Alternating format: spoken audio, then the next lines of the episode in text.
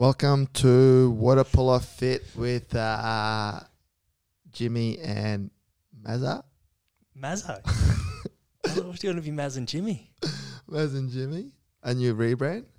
Um, what do you think of the new rebrand? Are we rebranding or what? Oh, it's a refresh. It's not a rebrand. It's a refresh. Um, we've been a having a bit of a off season.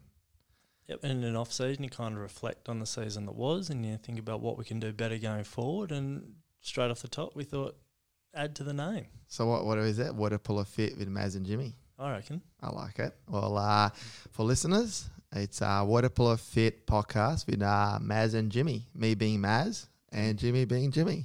I like it. We've been inventive there. I reckon. Uh, excited to be back, Jimmy. Mate, it is Um, good. It's been what, a bit of a layoff, but I'm excited to be back. What are the top three things you've done in a break? I did yoga for the first time. How was it? Mate, I enjoyed it. Loosey goosey? Yeah, really good. Loosey goosey, body and mind. Is it uh, motion keeps the lotion? I di- hadn't thought of it like that, but yeah, okay. Yep. That's very good. Yep, How was your good. favorite move? I, I like the warrior pose. Oh, yeah, it's very alpha, isn't it? Yeah. Warrior. Yeah, I mean, I like the, and I like opening up the hips a little bit. Yeah, nah, it's uh, definitely a good one. Yoga. What? Anything else exciting happen? Oh, it's starting to warm up a little bit. So I've been back in the pool, trying to have a bit of a swim, trying to get a bit of the ocean. Any any any particular swim sets at the moment? Or any Oh, any just favorites? trying to get through it a little bit longer, not so much of the short stuff. Yep. Just trying to lengthen out and try to get a bit of swim fitness back. Very good. Which goggles are you using at the moment? No, Black Max. Black Max, that's uh, they still make those. No, Oh, I don't know. Haven't Just bought a pair of ones. goggles in a while. you can get uh, goggles with uh, all sorts of tech inside them now that tells you timing, and I don't need tech. I leave too many of them on the side of the pool. that's true. And what was the last thing that you achieved in your off season or mini off season? I read a book about breathing. Ah, yeah, it's uh, we should talk about that. Uh, I think that that did you probably finish needs it? its own pod. Uh, I'm right up to the last little section, the the Yeah. acknowledgements. But the acknowledgements on this book are worth reading. Yeah, nah. Well, um, we can. Yeah, we should probably do a pod just on uh, that book and breeding. It's a bit of a trend in the moment. The friend of a show, AJ Roach, was right into it. Uh, thanks for listening, AJ. Sorry you Even couldn't uh, hear. Paul Miller started talking about um, nose breathing. That's kind of what got me into it. We had a chat with him, and he started talking about nose breathing, and I nodded and smiled like I knew what I was talking about, and then went away and did a little bit of research. And really interesting topic. No, we should definitely uh, talk about it because I think uh, it is a water polo podcast about performance, and this is something definitely the latest and greatest in terms of chasing performance and health. Mate, what's your top three? What have you been up to? Um, top three. Um, uh, I watched uh, uh, Karate Kai uh, on Oh, Netflix. yeah, good. Very into it. Yeah. Uh, yeah, I'm a big fan. I uh, have been a fan of uh, Karate Kid uh, as a as a grom, and yeah, it brought up some good memories and uh, definitely inspired me, especially in the coaching. Um, some new uh, new lines and new uh, philosophies. So Mate, we've talked to a couple of people who did um, martial arts when they were younger, maybe a little bit of judo, a bit of um, bit of karate, and um, a lot. All of them have said that it's had a positive impact on on their sporting career as they've gotten older. It seems, yeah, a lot of people talk about martial arts as uh, a bit of a good base um, for all sorts of things like discipline, respect, and um, yeah, in breeding as well. I mean, touched on it again, but breeding's been big part of our martial arts for centuries. But even as young, getting body confident, the flexibility and the flexibility and strength that martial arts gives you as as a young That's totally white belt. uh, white belt. Yeah, nah, agree, agree. Uh, what else I've been up to? Uh, just a bit of work. Uh, looking, same as you, uh, enjoying the bit brighter mornings and be brighter evenings. Um, kind of itching for water polo to start and start coaching again. Um, even though I've been coaching on the side, but looking forward to hooking into uh, some teams. Um, and uh, I've kind of taken up a bit of skateboarding as well in my off season. Uh, my uh, little Grom, she's into it, so I thought, uh, you know, get all uh, boots out, you know, get my trucks out, polish them, And you regrip the board. How, how you going with that? Yeah, any injuries? Uh, close rolled Yeah. ankle, Yeah. um, but uh, so far so good. Um, yeah, but look, if I was a betting man, there could be a injury coming, but I'll do my best. To, uh, What's your best trick? at the moment, uh, my best move is just a bit of a like a 180 slidey thing that I do uh, that I've seen. Uh, it's not very difficult. Kind of looks cool. Uh, but I'm going to be working towards kickflip soon, I think. Um, Do you reckon we can get one of those 180 slide things on uh, on the socials? ah, we'll definitely do it. Just give me a few more weeks to master it, and I'll, I'll, I'll shred it up. So be good. All right, good. Um, so yeah, Jimmy, uh, today a bit of a comeback. Uh, it was just good to get behind the mic, but um, something that's been popular in the in this sport was pulling out um, a few studies and talking about uh, talking about water polo in general. That usually seems to be popular with a water polo podcast. Yep, I know that. But just thought, you know, we, we talked off air about um, history of water polo, Yep. and we talked about uh, uh, 1956 Olympics, uh, the blood in the water, and it's kind of fitting because today is the 20 years of Sydney Olympics. Yeah, I think to, today was the opening ceremony. Was today the opening ceremony? Yeah. But maybe not time stamp our podcast, it was around this time. Oh, I'm gonna post this today, straight away Nice. tonight. Um, Mate, how good was Sydney Olympics? I was, uh, I, I, I mean, yeah, you can just. There's so many good things. I was, I've been watching today all the highlights, and you forget, you know, obviously a big year for a big Olympics for women's water polo in Mhm. Australia. Yep. Uh, I think, and I probably need to get my uh, facts checked here, but the biggest crowd to date to the water polo game, uh, the women's grand final. I'm not sure if European championships might have got it uh, recently, but it was a big crowd. Huge. 17,000, I think they had at the um, out at Homebush. Did you go to it? I didn't go to the grand final. No. Uh, I went to lots of games, but not that one. Yeah, so a lot of good, good, good, good times. Um, but yeah, I thought we maybe uh, touch on you, the historian of the pod, uh, talk about uh, what happened in the 1956 Olympics in terms of water polo. Well, to start with, were you? Were you I wasn't born then, no. No, but were you playing with Balmain when um, a uh, documentary maker asked us to reenact um, reenact the um, that game? So Um, we had the old school togs, old school caps, and I, um, I was there. I just did not show up for uh, for the filming. he had the, the blood capsules in the mouth and everything like that. Yeah. Was that at Balmain or was that in uh, Homebush No, we did it out at Homebush, and I think we, the underwater cameras wouldn't have worked too well at uh, at Dorney. Dorney's? Yeah. Yeah, that's true. but huge game. Um, and it had um, like that the the blood in the water match that had um, coverage around the world because of the I guess the political implications of it. It was when the um, Hungarians and the Russians were having um, a few um, political differences at the time. Um, I think the the Russian tanks had rolled into to Hungary, and there was an, a, the Hungarian uprising. Um, so there was a lot of political tension, and it was a a huge, a huge game.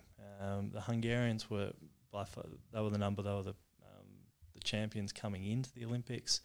Um, so even though there was that political unrest going on back home, um, there was just such sig- significance on that game, and they really felt that sort of proved themselves. And it was a um, brutal game, and there's the, the iconic shot of the Hungarian player coming out of the water with blood streaming down um, from his eye. Um, hence why it got named uh, "Blood in the Water." Now, Jimmy, um, I know you're a historian. Mm-hmm. Um, how much mayo or how much, you know, um, talk do you think is being passed on? Like, do you think the water was red?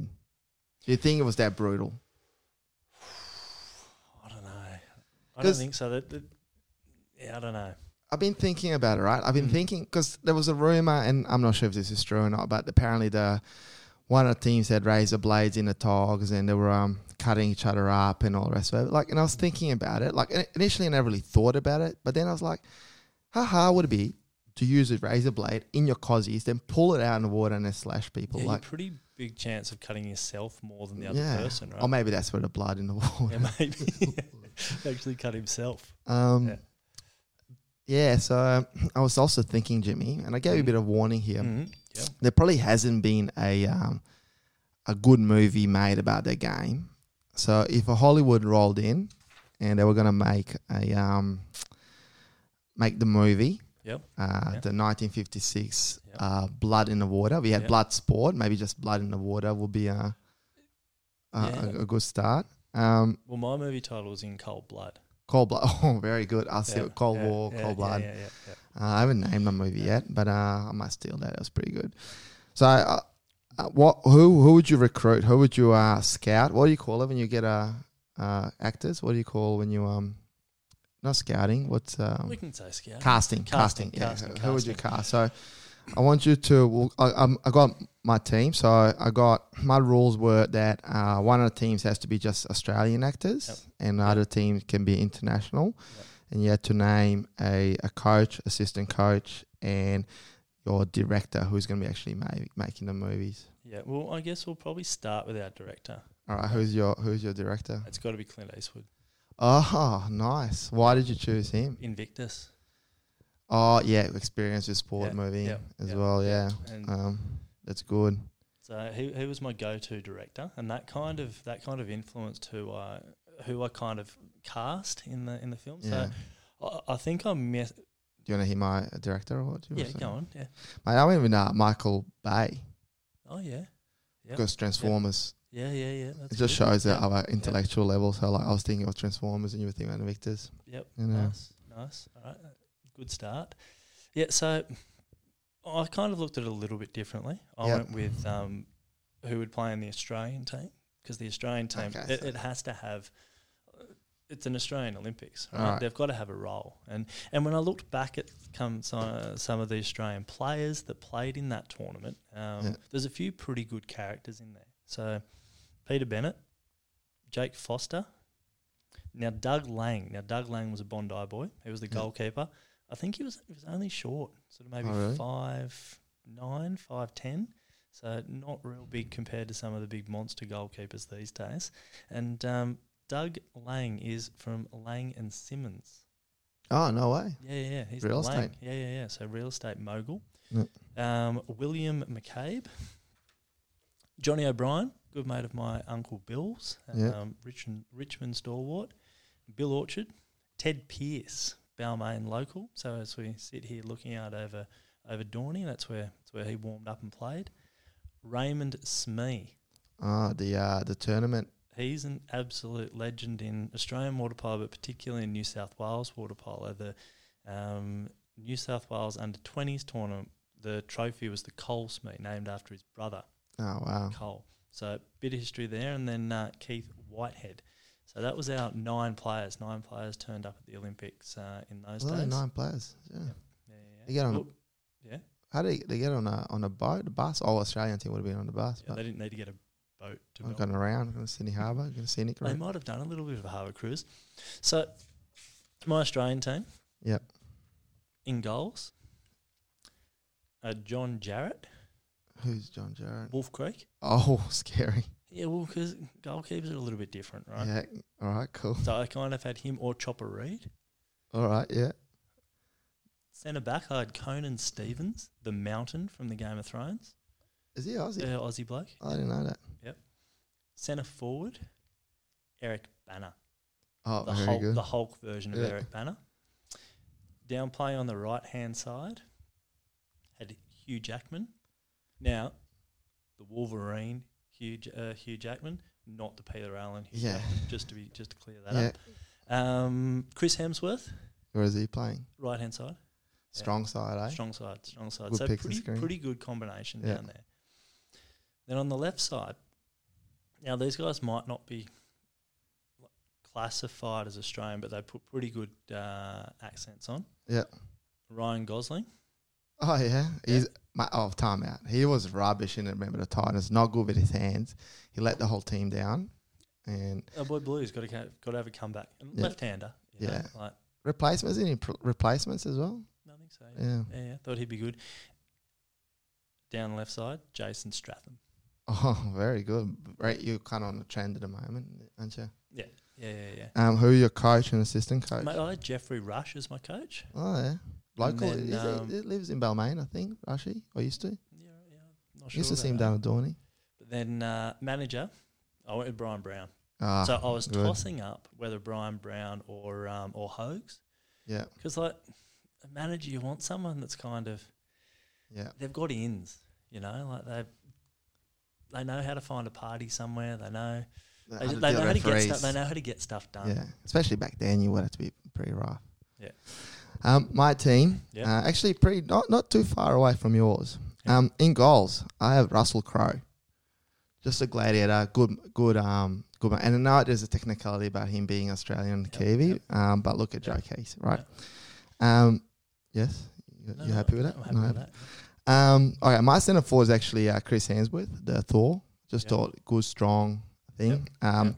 Hugh Jackman, I put him in centre back, just Yep. long, strong. Also, claws, good, yeah. Well, claws. and also you said you know Wolverine uh, one as well. Um, then on my where left-handers play. I got uh, um, Simon Baker from Mentalist. Yeah, good. Uh. Just I thought it'd be smart. You need a smart player down there. Good legs. Not the biggest bloke, but I just think he will Yep. not read the game pretty well. Uh, Antonio LaPaglia. yeah, uh, good. next to him. Yeah, yeah, yeah. yeah. Um, From Lantana fame. Yeah, and uh, look, his son could be also a replacement because good guns as well. Yeah, but um, guns, yeah. Uh, I in Anthony, and then uh, my uh, what am I missing? Oh, the other side, the right handers, Eric Yeah. Bana as well, Yep, good. Hulk. Yep, And I got a Guy Pearce. Yeah, Again, not bad. just smart, yeah, you know, smart, smart, good. Yep, yep, Um, yep. Then for my coaching staff, I actually had my head coach was Bryan Brown and assistant coach was Paul Hogan. Yep. But then there was a close call of picking Mel Gibson as well. He'd give it to the referees. Oh, he wouldn't hold back, especially from Die Hard. It'd be a bit Oh, he crazy would, as well. Yeah, yeah, yeah. Nice. Uh, what's your uh, Russian slash? I uh, went home. Hollywood. Do you want to know my Hungarian team? Yes, go. Yeah. So now, some of these guys, I did a little bit of research. Some of them have. Yeah. They're rela- they're somehow Hungarian in in their heritage somewhere. Yeah. So goalkeeper Joaquin Phoenix. Oh, Joker. Yeah, again a little bit different. You know, crazy. a little bit yeah. crazy. Uh, Centre back, I had Johnny Weissmuller, Who's the that? original Tarzan. Oh yeah. Also went to an Olympics. I think he might have won a gold medal. Oh really? Yeah, yeah, yeah. Good- so, good mate, so he's got good form. Centre forward, Arnie. Yeah. Yeah. Yeah, Strong. strong. Uh, right side. Yeah. Leo, DiCaprio. Yeah. Yeah. Yeah. The Revenant version of Leonardo Oh, DiCaprio, not the not the guy that. Um, Wolf of Wall Street. yeah, or could be good at the end of the end of the week. Absolute- but yeah. um, no, I had him. No, I, I meant not the one that was painting pictures. Yeah. Uh, right side, James Franco. Yep. Yeah. Nice. Left side, The Rock, Ooh. Bruce Willis. Oh, scary side. Yep. Coach. Yep. Daniel Craig. Oh, James Bond. Yep. Yeah, yeah. Manager. Two very different options here. Jerry Seinfeld oh yeah. Or Liam Neeson. I see the Jerry Seinfeld connection because Yeah. our coach, oh sorry, our manager used to wear um, jeans and shoes. the New Balance specials. Yeah, so uh, I see that. That's good. Or Liam Neeson. Yeah. Oh yeah, Very particular set of skills. very yeah, exactly. Very uh, very sm- and Yeah. multilingual as well. Yeah. Speak uh, multiple Yeah, languages. Need that when you're overseas. Yeah. Um, all right, my uh, international or Russian team. Yep. Um, goalkeeper Shooter McGavin. Yeah, nice. Just when you know yeah, nice. because he can knows where to shoot and you know he, can Yeah. be a bit quirky Yeah, as bang, well. Bang. Yeah. Uh, centre forward at a Rock. Yeah. Uh, centre back, I had Richard Kiel. Any guesses who that is? No, mate, you're gonna have to fill me in there. So Richard Kiel is the jaw from James Bond. Uh, is a villain, yeah, and uh, he's also in uh, also Happy Gilmore. He's the Yep. boss with a got an L. Yep. Interesting fact about Richard: um, he's seven foot two. He's a big unit. So I was gonna have him in the, potentially in goals, but I thought centre back would be a yeah, better. better option. So I used, be- to, I used to always love, you know, when you go into the pool and you'd like you'd see a bl- massive bloke and you'd be like, don't want to Yeah. mark him. Then you'd find out he's the goalie. Yeah, you'd like how good's that? Well, and look, I think it'll be a good battle. Him and Chris Hemsworth will be a good battle. Oh, it would be, So wouldn't it? it'll be it'll be interesting. I'm looking forward to see what happens. Yeah. Um, on left hand side, I had uh, Ivan Drago, yeah, good. uh, also a bit of Yeah. Russian, Yeah. evil, Yeah. potential drug testing as well. Um, Arnie was there as well. Um, uh, where don't have Arnie? Arnie, uh, Arnie and even uh, Ivan Drago playing on the same side. Um, I had uh, Mickey Rooney, rookie. Oh, I had him in there. yeah, the yeah, wrestler. Yeah, yeah, yeah. Yep. Um, and then I had Matt Damon because of Invictus you Yeah, know, sporting experience. Now, my coaching, I had actually a bit, bit of a tough time coaching. Head coach Al Pacino, um, any given Yeah. Sunday, Yeah, he just good. had to go Yeah. there. Yeah. My assistant coach, a bit of a weird one, uh, Gene Hackman. Yeah. Um, me through this. He was in the um, he was in a lot of movies, a lot of old school war movies. Um, uh, but one of the movies I picked him there is an ice hockey movie, and I forget the name, but it's based on Canada playing USA in one of the Olympics. And uh, Yeah, that's a huge um, one, isn't it? yeah, I forget. yeah, yeah. Um, but Gene Hackman's been in a lot of movies. Uh, Yeah. He's been one with um, Will USA Smith. USA win that, don't they? Yeah, Yeah. Uh, but it was hectic. And but you know, big, I struggle with this one because I was also going to put uh, Johnny Lawrence from Cobra, Cobra Kai, who's Yeah, um, the 'cause you're- yeah, baddie. Yeah, because I'm into it as well. So yeah, I think it'll be a good game. I think we got a pretty good matchup, and um, I'll be curious to see what listeners think. Who would that Australian Hollywood team be? And uh, it'd be good to do a women's team as well. Yeah, and I'd also like to see who they current team. The uh, yeah, who Yeah, would who um, would play who now? yeah. I know a couple of them reckon they could play themselves. Who do you reckon will uh, win out of your teams? I reckon there's a f- with mine. I reckon the Australian team. I don't reckon many of my uh, Hungarian team that I've picked swim all too well. Yeah. So if it was backs and forwards, then they'd go all right. There's a bit of size with the Rock and Arnie. I think it'd be a bit difficult to to counter attack on those ones. But if it is backs and forwards, they'd go all right. Mate, uh, it'd be a cl- it'd, be, it'd be very physical. I think it'd be a good game to watch. I Um, had a couple of subs. oh yeah, did you do you want to whack them in? Yeah. Well, originally because I had a, an Australian team, a Hungarian team, and a Russian team. Yep. So uh, I had Dolph Lundgren. Oh yeah. He was in as a um, a centre centre back. I had Boris the Blade, you know, from Snatch. Oh yeah, also yeah. Boris the Bullet Dodger, yeah. known as. Yep. Uh, on the right side, I had John Malkovich. Oh, you a lot of yeah. You actually went for a pretty um Eastern European I, I tried. Yeah, and Mickey Rourke had him on there. Is it wrestler? Uh, yeah, and I had to pick Vlad. Vlad, Who? Vladimir Putin. Oh, Putin Mate, as a what? As a mate. captain. Whatever he wants, Yeah. He'd be good actually. he would be. Have you seen him on the horse? Shirtless. But he likes his water polo. Does he? He's a good hi- ice Yeah. hockey player as well. He's uh, he, there was an exhibition game in Russia and he scored. The score was like 7-0 and he scored all seven goals. he scored eight. yeah, um, mate, that was fun. Uh, uh, listeners, give us some feedback if you want to hear us uh, make another team, or if you want to hear a bit more history or studies. Um, Jimmy, uh, listener questions. We had a few questions uh, pop in, and we just apologies. We haven't. Um, I guess we've been on a break, so uh, we haven't got a chance to do it. But uh, let's go through a few now. Um, so the one first question here is developing powerful shot other than repetition. What are the breakdowns of teaching? Question mark. Dry land? Question mark. Yeah, and the people that we've had on the podcast and spoken to, I really like how Nathan Thomas breaks it down. Yeah. Um, and talked about how he brought across some of the, the transferable skills from baseball into water polo and how how he really breaks down the shot from right from the first movement, whether that's with your hip, whether that's with the rotation, through your shoulder, through your elbow, your wrist, and your fingers right at the end of it. Yeah. I like how he breaks all of that down. And I guess in terms of improving the power, he talks about in baseball how they start close together and move further away. So you get Yeah. better and more power in your shot by throwing the ball further. But then also, it's not about how many shots you take in a training session. You be calculated with it. You, you set your number, you shoot to that level, and then th- that's it for that shooting that day. So you're careful on how many shots you take but really working on that that movement and making sure you've got the the right breakdown of a shot. And I, I um I like it how the the, the listener um he, he- he didn't want to just hear about repetition, and I think it's a key point that sometimes yeah repetition is good, but it's a quality repetition. If you're repeating something that's not as good, you're probably just developing that um bad habits. And what I would add to what you just said, Jimmy, as well, I also like uh, Nathan's uh, approach. Um, but other things to consider would be, uh, to me, a good shot comes from good legs. Yep. Um, so obviously working on legs.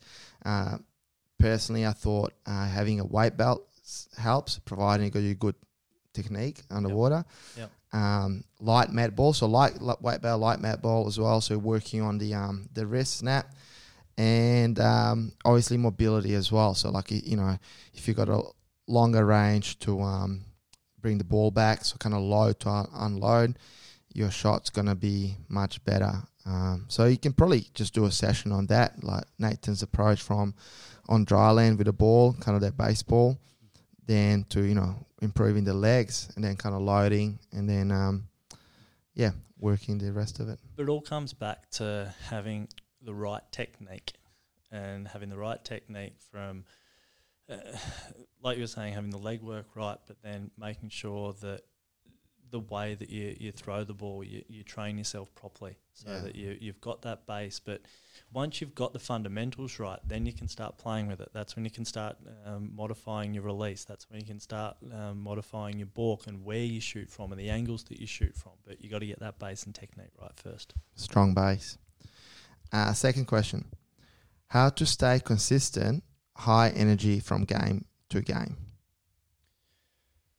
Yeah, I guess how do you want to break this down? Is this in terms of um, nutrition, getting your body up to play, or is this if you're having a form slump and what you can kind of do to to get back into it? Do we?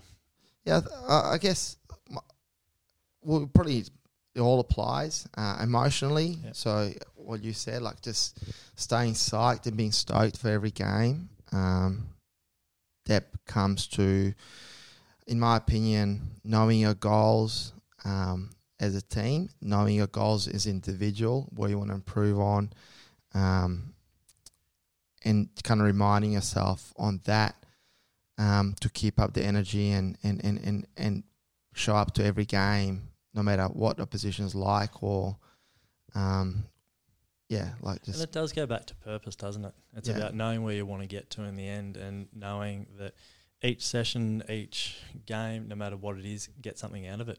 Yeah. And turning up and being present there. It's it's not rocket science, is it?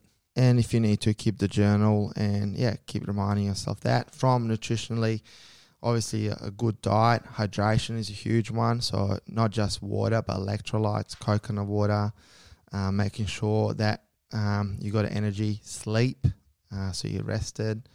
Um, and that also, I mean, this is pretty big, big question, but like recovery after each game. So recover, um, so you're not sore, eat well, hydrate, sleep, and then do it all over again the next day. What about if you're you're in the game and you're just not your energy levels aren't up? What are what are things that you could recommend to athletes to do to to get energy up? Three quarters, you're at three quarter time.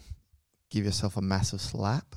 No, uh, uh, depends the age group. Um, I guess for more senior players, uh, the pro tip would be if you drink coffee, uh, maybe don't drink coffee before a few days before the game or um, before the tournament. So if you're feeling flat, you can have one of those, you know, gel shots with caffeine. You're gonna get a bit of a buzz. Uh, that's one way to do it.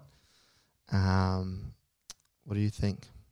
Yeah, look, I just take sometimes little glucose tablets or something like Yeah. that, or or as you said, hydrate. Yeah, and if it's low energy because you're not performing well, um, go back to basics. You know, if you're being benched, you know, just make sure your first pass is a good one. Make sure you could swim. You know, like just go back to basics and build on that. Yeah. If you make a few mistakes in a row, it's done. You can't change that. Uh, the next few moments matter. So, um, what self drill can you suggest to speed up building endurance? Where do you start with this? Um, It's it's a tough one, right? Again, um, uh, endurance is something that takes um, takes a bit of time to build. It doesn't happen overnight as much as we want it to happen. It's about being smart about it as well, so not overtraining, under recovering. Um, and I think something I guess to give people something a bit different, so it's not all cliches, but like you know, build endurance for water polo, not endurance for swimming or no endurance for running or whatever. It's got to be specific, you know. So I guess it goes back to what position you play and trying to make that as specific as possible.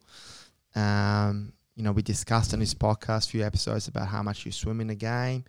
Uh, so swimming with intensity, recovering, and getting those benefits. Um, Yeah, and I think you're, spot on there in terms of making sure that you're training for for the game that you're playing and making sure that you've got the the intensity available for four quarters, five quarters if you go into extra time.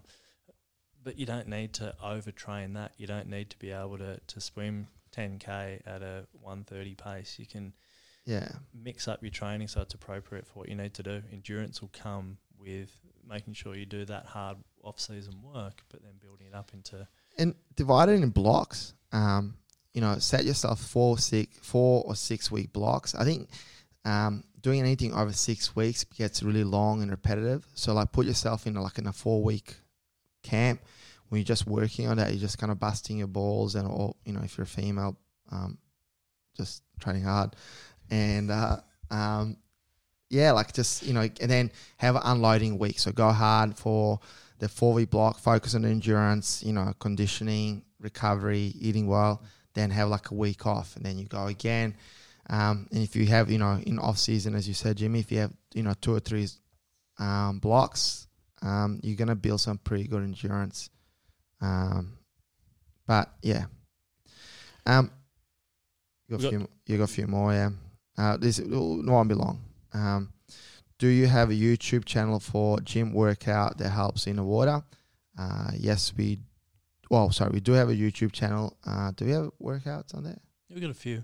Uh, a few could probably put a few more, and I think as the as it starts to warm up, let's So- put a few more water polo specific ones on there. jump on a website waterpolo.fit uh, that can lead you to YouTube icon with on top right corner, which will take you to our YouTube channel. There's mobility, mobility stuff that we did recently as well is useful. Um, do you always play? Do you always? Uh, hold on. Uh, do you always? I think this was meant to say. Do you always have to play aggressive every match? No, light and shade. Sometimes, sometimes you need to be aggressive to get yourself up and to, to get yourself into the game. Sometimes you don't need to, and even in a game, there's light and shade in a game. Sometimes you you don't need to be aggressive on every single play. Yeah, yeah, you got to pick your moments. Uh, playing aggressive the whole time could be quite draining. So um, you got to pick your moments. And one thing I want to mention on aggressive, just make sure you don't blur the lines between aggressive and tough versus cheap. Um, I think something I've seen, and look, I'll be honest, I was guilty of this when I was a young player. Uh, but giving someone a dirty elbow or you know blanche, you know, hitting them from within a lot watching, that's just that's not aggressive. Um, that's not tough, uh, in my opinion. Tough is you know going on a massive counter attack. Uh, you're not getting the ball and then having to cover back and then go again. So kind of three efforts, and you know staying in the water when it's when your team needs you. You know stepping up to the defense and matching up to the center forward, center back. So. Making that extra effort to knock a player down, then get back into centre forward, and making those extra efforts like Yeah. that. That's where aggression comes out. It's not being up in someone's face and yeah. giving them a cheap shot. It's about making those extra efforts. To me, that's aggression. Yeah, no, um, I agree. Uh, a few more. Uh, th- th- this question came up a few times. Um, the player I defend against is twice as big as me. He pushed me down easy. Help. Body position. Get Yeah. your body position right. Um, it's like in like in any any contest, you just got to get the get your body position right. And quite often, a smaller player can find benefits playing against a bigger player. They might be slower. They might be they might hold more. Um, so move, drive, get get yourself good position in both defence and attack. And good position and smart play will, will always put you in good stead. Um, I think good thing for this listener. Uh, watch obviously Japan uh, play, national team play. Uh, they're not really big guys and they have to match up against some pretty big players. And to exactly what Jimmy said, body position. They're always playing the lanes. Uh, they're really mobile. Hips are up and they're constantly moving. So advantage if you're not as big. If you're a smaller player, advantage is going to be mobility, speed, fitness. You know, being in the lanes. And that's what you really need to work on. You need to Mm. work on your mobility, your agility, and your speed to Yeah. be able to move around and be able to move around fast. Yeah, and reality is like you're not going to be always the biggest player. Uh, if you're not big as it is, yeah, like I mean, Manuel Estiarte, uh, he was five foot something, Something. and one of the greatest players ever played a game. Um, and and last question, uh, how to be a good centre forward? So I guess the opposite uh, what we've just spoken about. For me, uh, again, it comes down to getting good position, working hard off the ball, and having phenomenal ball skills. The best centre forwards have ball skills, and for me, they're the ones that, that go for goals. They're not the ones that try to simulate and get exclusions. They're the ones that get the ball, get hold position, hold a good side, um, get rely on the other teammates to get the ball into a good position for them. Um, be mobile, be able to be move on and off the ball, but then get position, get the ball in, and use your ball skills, your best hand, best ball skills to try and get the ball in the goals. They're the best centre forwards for me. Yeah, and um, I agree with everything you said, Jimmy. And one thing that I hear a lot, um, you don't necessarily have to be the biggest guy in the team to be a good centre forward. Again, there's plenty of examples of the guys that weren't that big. They were the great centre forwards, uh, but they had exactly what you said, Jim, Jimmy. They were mobile, they knew the game, uh, good ball skills. And one thing I'm just going to add to what you uh, said, Jimmy, as well. Um, I think the greatest centre forwards hold their position and just hold it, right? Uh, there's nothing worse when you're playing with centre forward and you know centre back might be doing a great job and it's constantly they're fighting so you can't feed the ball to it hold their one position uh, talk to your teammates and they'll get you the ball And the best combinations are the ones that they they know where the ball is going to be. And Yeah. you trust the process that the ball is going to get to a certain position. So you might not necessarily a- good centre forward might not hold hold position for 15 20 seconds. mm. If they if the attack knows where they're going to be and when they're going to be there, and you get the timing right, you only need to hold hold that position for a few seconds, but the timing's got to be perfect. Like with anything in sport, timing is so key. And if that pass comes in you almost just need to stay up and you're going to get ejection pretty Yep. much no no, the referees are going to reward a good pass and good team effort Yeah, and you're right, but they've got a whole position. yeah The ones that sink and just let a centre back either come over the top or come around, then yeah you're not going to get anything. You've got to make sure you, you hold your position, hold your strength, and get the shots away. So work on those legs to stay up when the ball comes in. Um, that's it for now. Uh, for everyone that wrote the questions, big thank you. I really appreciate it. It makes it fun for us. So please send those questions to Instagram DM, slide into our DMs, or send an email to Jimmy or on a website. Um, James at waterpolo.fit. And uh, we'll try to get to as many questions as possible. If we don't get it on the podcast, we will do our best to reply to you on the socials. Nice. Um. All right, Jimmy. Next uh, order. Um. We've been because of the corona and because oh, I mean, everything's going on. Uh, you and I have been talking about uh, leadership. Uh, not that we talk about politics a lot here, but leadership is everywhere. Um. So.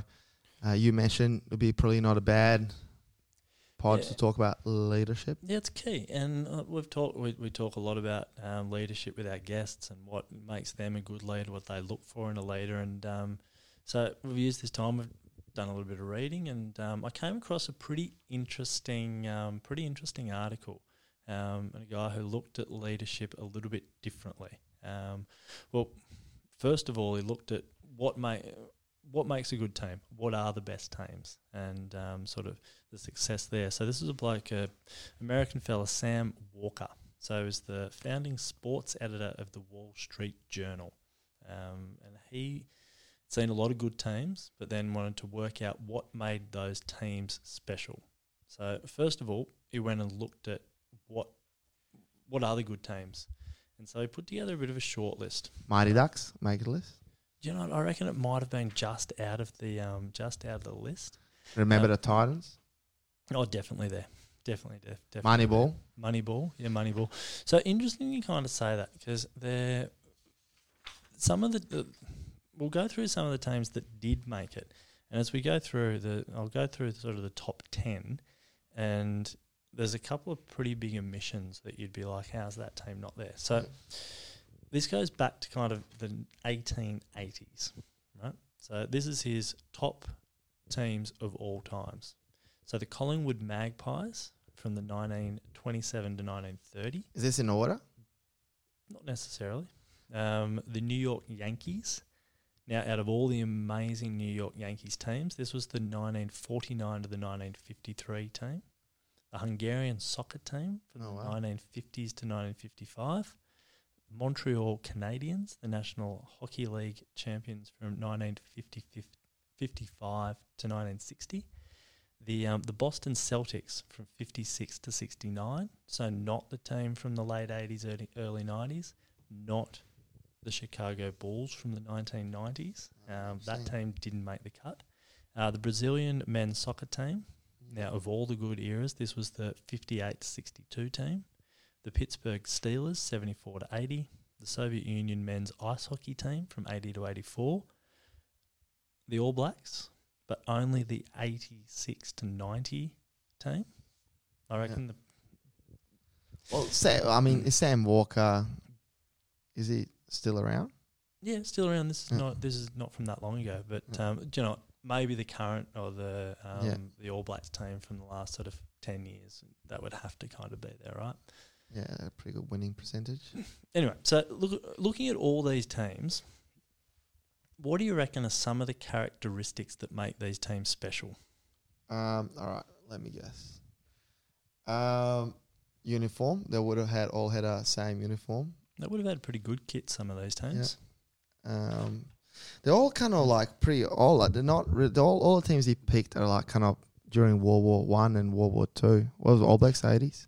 80s. Uh, sorry, the 2011 to 2015 All Blacks team also made the list. Uh, no social media, no Netflix. No, no Netflix. Well, look, I would have thought that when you're looking at the when you're looking at the best teams, I would have thought that talent probably would have been a big part of it. Yep. Um, tactics, Yep. money, money and resources, I thought would have been pretty key. Um, and then the coaching. They, they were probably the things that I probably would have kind of thought would have made the team, but What they weren't the similarities that went through. what does Sam say? Captain, Oh, El so Capitan, not even coach, yeah, the captain. captain. right? And all of those teams had a specific that that cap that captain had a specific method. Was that number one or was that one off? No, no, that was it. Oh, that was, That was the oh, the captain. everything that he looked through. it was the captain. The captain and the particular leadership style that they had Yep. was the one common thread throughout all of them. Like some of these teams had great talent, not all of them. Some of these teams had a lot of money and resources, not all of them. Of them. Some of them had good tactics. Some of them didn't. Some of them had good coaches. Some of them not so much. He put it down to the philosophy and leadership of the leadership and management was what they all shared in common. So what? What was their style? Like, Again, I would have thought, okay, some of the styles that I would have thought would have worked for a, a captain was often it's the superstar, often it's the great Yeah. player that kind of carries them on their back. Um, sometimes it's the charismatic ones. Yeah. You can have that big team talk, they can get them in the huddle and they give that talk to really good chat. motivate people, or the diplomat. In Yeah. any team, like any any good sporting team's made up of different groups of people. They come together because they like sport, but come from very varied backgrounds. And sometimes, yeah, it's the the diplomat that can kind of um, get the change room together. None of that. So what was that? What was the um, what was that key ingredient? Well, the captains that had the hard conversations with individuals. Yeah. So often they, they might not have been the most popular bloke. They might have actually been difficult for a coach to manage. Mm. Um, they might have pushed back. They might have created conflict in the te- in the team at times. But they were very clear on what the purpose was, and they were very clear to make sure that everyone was aware of what the ideals and the standards were, and kept everyone accountable for it but had those really hard conversations with people at the right moment. So they weren't necessarily having the big talk in front of everyone else, but they were having these really difficult conversations with people when they were needed. So they pull them aside and go, Marin, this is where you're falling down. This is where I expect more from you. Not in a big showy way, but this is what the team expects of you. And and you think about it, that's actually that is what good captains do with you, and they make each individual just accountable for their own actions. And really, eh, Yeah. It'd be interesting to see how how, how old is this uh, article? uh, I think the book only came out a couple of years ago. Oh, okay. Yeah, well, I'll, I'll love to know what. Yeah, like. And currently, obviously, there's so much more money in sport. All Yep. the teams that he named, and does that make it easier or harder um, to be a good captain? yeah, and and probably with all the support staff, it probably makes it a little bit more difficult. Yeah, Right? But you look in Australian sport, and you look at the the Melbourne Storm. yeah, right? You can imagine the the internal conversations that happen within that team. Yeah, Bellamy's a, a good coach and runs the good Yeah. structures, but how will that team go when it doesn't have a Cameron Smith playing in it? yeah. We'll find out maybe soon. Yeah. Um, one of the examples that he gave was back to that 90s Chicago Bulls team. Phenomenal team. Yep. Right? This guy put down to almost the day that they turned around from being an okay team to being the incredible team that had such an such an awesome run. Yeah, Now at this stage, um, Jordan had been in the team for six years. He'd already been captain, right? They hadn't played finals. Coach made one change. what was it? What, what was the change? He named another bloke as co-captain, right? Who do you reckon it was? Who do you reckon was the co-captain? Um, I watched the doco. Uh, uh, I, I mean, probably wasn't Rodman because it was too loose. Uh, Pippen, but then Pippen was kind of like almost too nice. Bill Cartwright. Ah, Bill Cartwright. Um, he was the leader who brought the successful qualities that identified what the Bulls were about. and what's what um did Bill gone to um coach or do anything? I didn't go that far into Okay. it, but but basically the characteristics that he identified that were key for leadership: doggedness, selflessness, emotional control, disciplined dissent, uh, yeah, disciplined dissent, functional leadership, and practical communication. Because Jordan seemed, according to the docker, seemed to be a bit fiery. Yeah, definitely was. uh, so probably was smart to balance him out with someone that was a bit more calmer. Yeah, Oh, that's good. Good research. Well, there was something a little bit different. I thought it was quite interesting that um, that's what he, he went through and, and worked out that was kind of key to Yeah. to the success of these teams. I'm going to look out now for the great teams and see if uh, you can sort of pick it up. And um, Yeah, have a look at it. Have a look when you're looking through. Going, okay, well, look who, well, even that um, the All Blacks team, Richie McCaw. yeah, Richie. But it was Richie and Dan Carter, I guess. But Richie was a Yeah, big was. one. Um, I mean, All Blacks. If you read a book, Legacy, and you know some of the stories you hear about All Blacks, the captains were always uh, from country, pretty hard, pretty proud. Yep. Um, yeah, like uh, there's a plenty of stories of. Uh, I heard a story of uh, Anton Oliver. I'm not sure if this is a true story. When he was captain of All Blacks, um, the big outside centre Ma'a Nonu, who Mhm. uh, looks like a predator, used to put Mhm. apparently used to bit, put a bit of makeup on before he played. I definitely did fact check this. I don't fact check this, but apparently uh, Anton Oliver grabbed him by the throat and said, "If you want to be All Black, and while I'm a captain, um, you don't do that."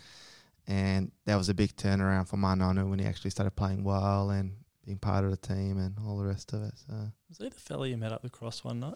I have a, I did have a bit of a encounter with Ma'a Nonu. Um, friendly bloke. Friendly bloke. How that? Can you talk us through that encounter? Well, um, look, uh, to, I'll be honest, it was a bit blurry for me. Um, but uh, as I remember, I was with two uh, two of my teammates, uh, Alex Strand and Ian Calpin, that I think from memory saved my life. um, and when that came into this altercation with Ma'a Nonu, All Black, who was wasn't a tall fella, but it was wide. Thick, He was yeah. very wide, and I remember sizing me up, and he sort of came in my face, and and I thought, well, I'm not going to outrun him. like, I'm not going to be able to like size them or do anything. My only chance is water. Now, the closest water was about 500 meters down the road. So I just thought, oh, I hit a strike here first and just run. Um, and luckily, um, yeah, uh, my two teammates took the literally took a hit for me, and then he got broken up pretty quickly. But uh, look, he had a he had a loss, and and uh, yeah, it decided to take it on me. It was good. It was a good night. Good night. Good times. Yeah, good times.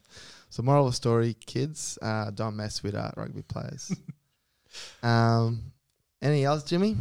Mate, that's all I had. That was good. I thought it was good. Um, I guess uh, we're back, baby. We're back. Good to be Uh, back behind the microphone. Uh, looking forward to the next few weeks. Um, and looking forward to water polo to start. Uh, I mean, there's a rumours that we're going to be starting water polo in Australia soonish. Summer comp starting in October, I think the rumour is. That's not that far off. So um, it's going to be weird. Like, I mean, the last Mm. time we saw it in water polo was back in March. Yeah, it That's was. the longest non-water polo. Um, so it'd be good. It'd be, I'm looking forward to see see some games and see if people actually play better after a long break. If people are a bit more excited because of the long break.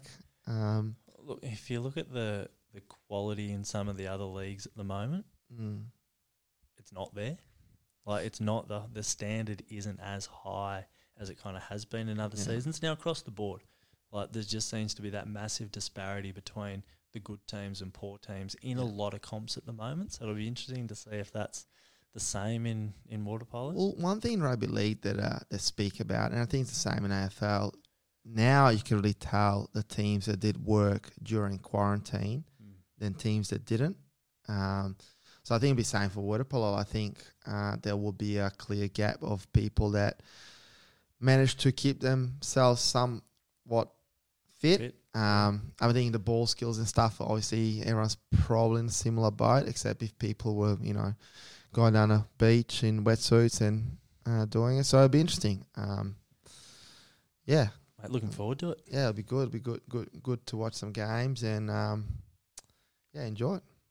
Very nice. Well, look, if anyone's got any questions, comments, feel free to send them in and we'll tackle what we can. If there's any topics that you want us to cover off, send in. Thank you. Thank you. Thanks, Jimmy.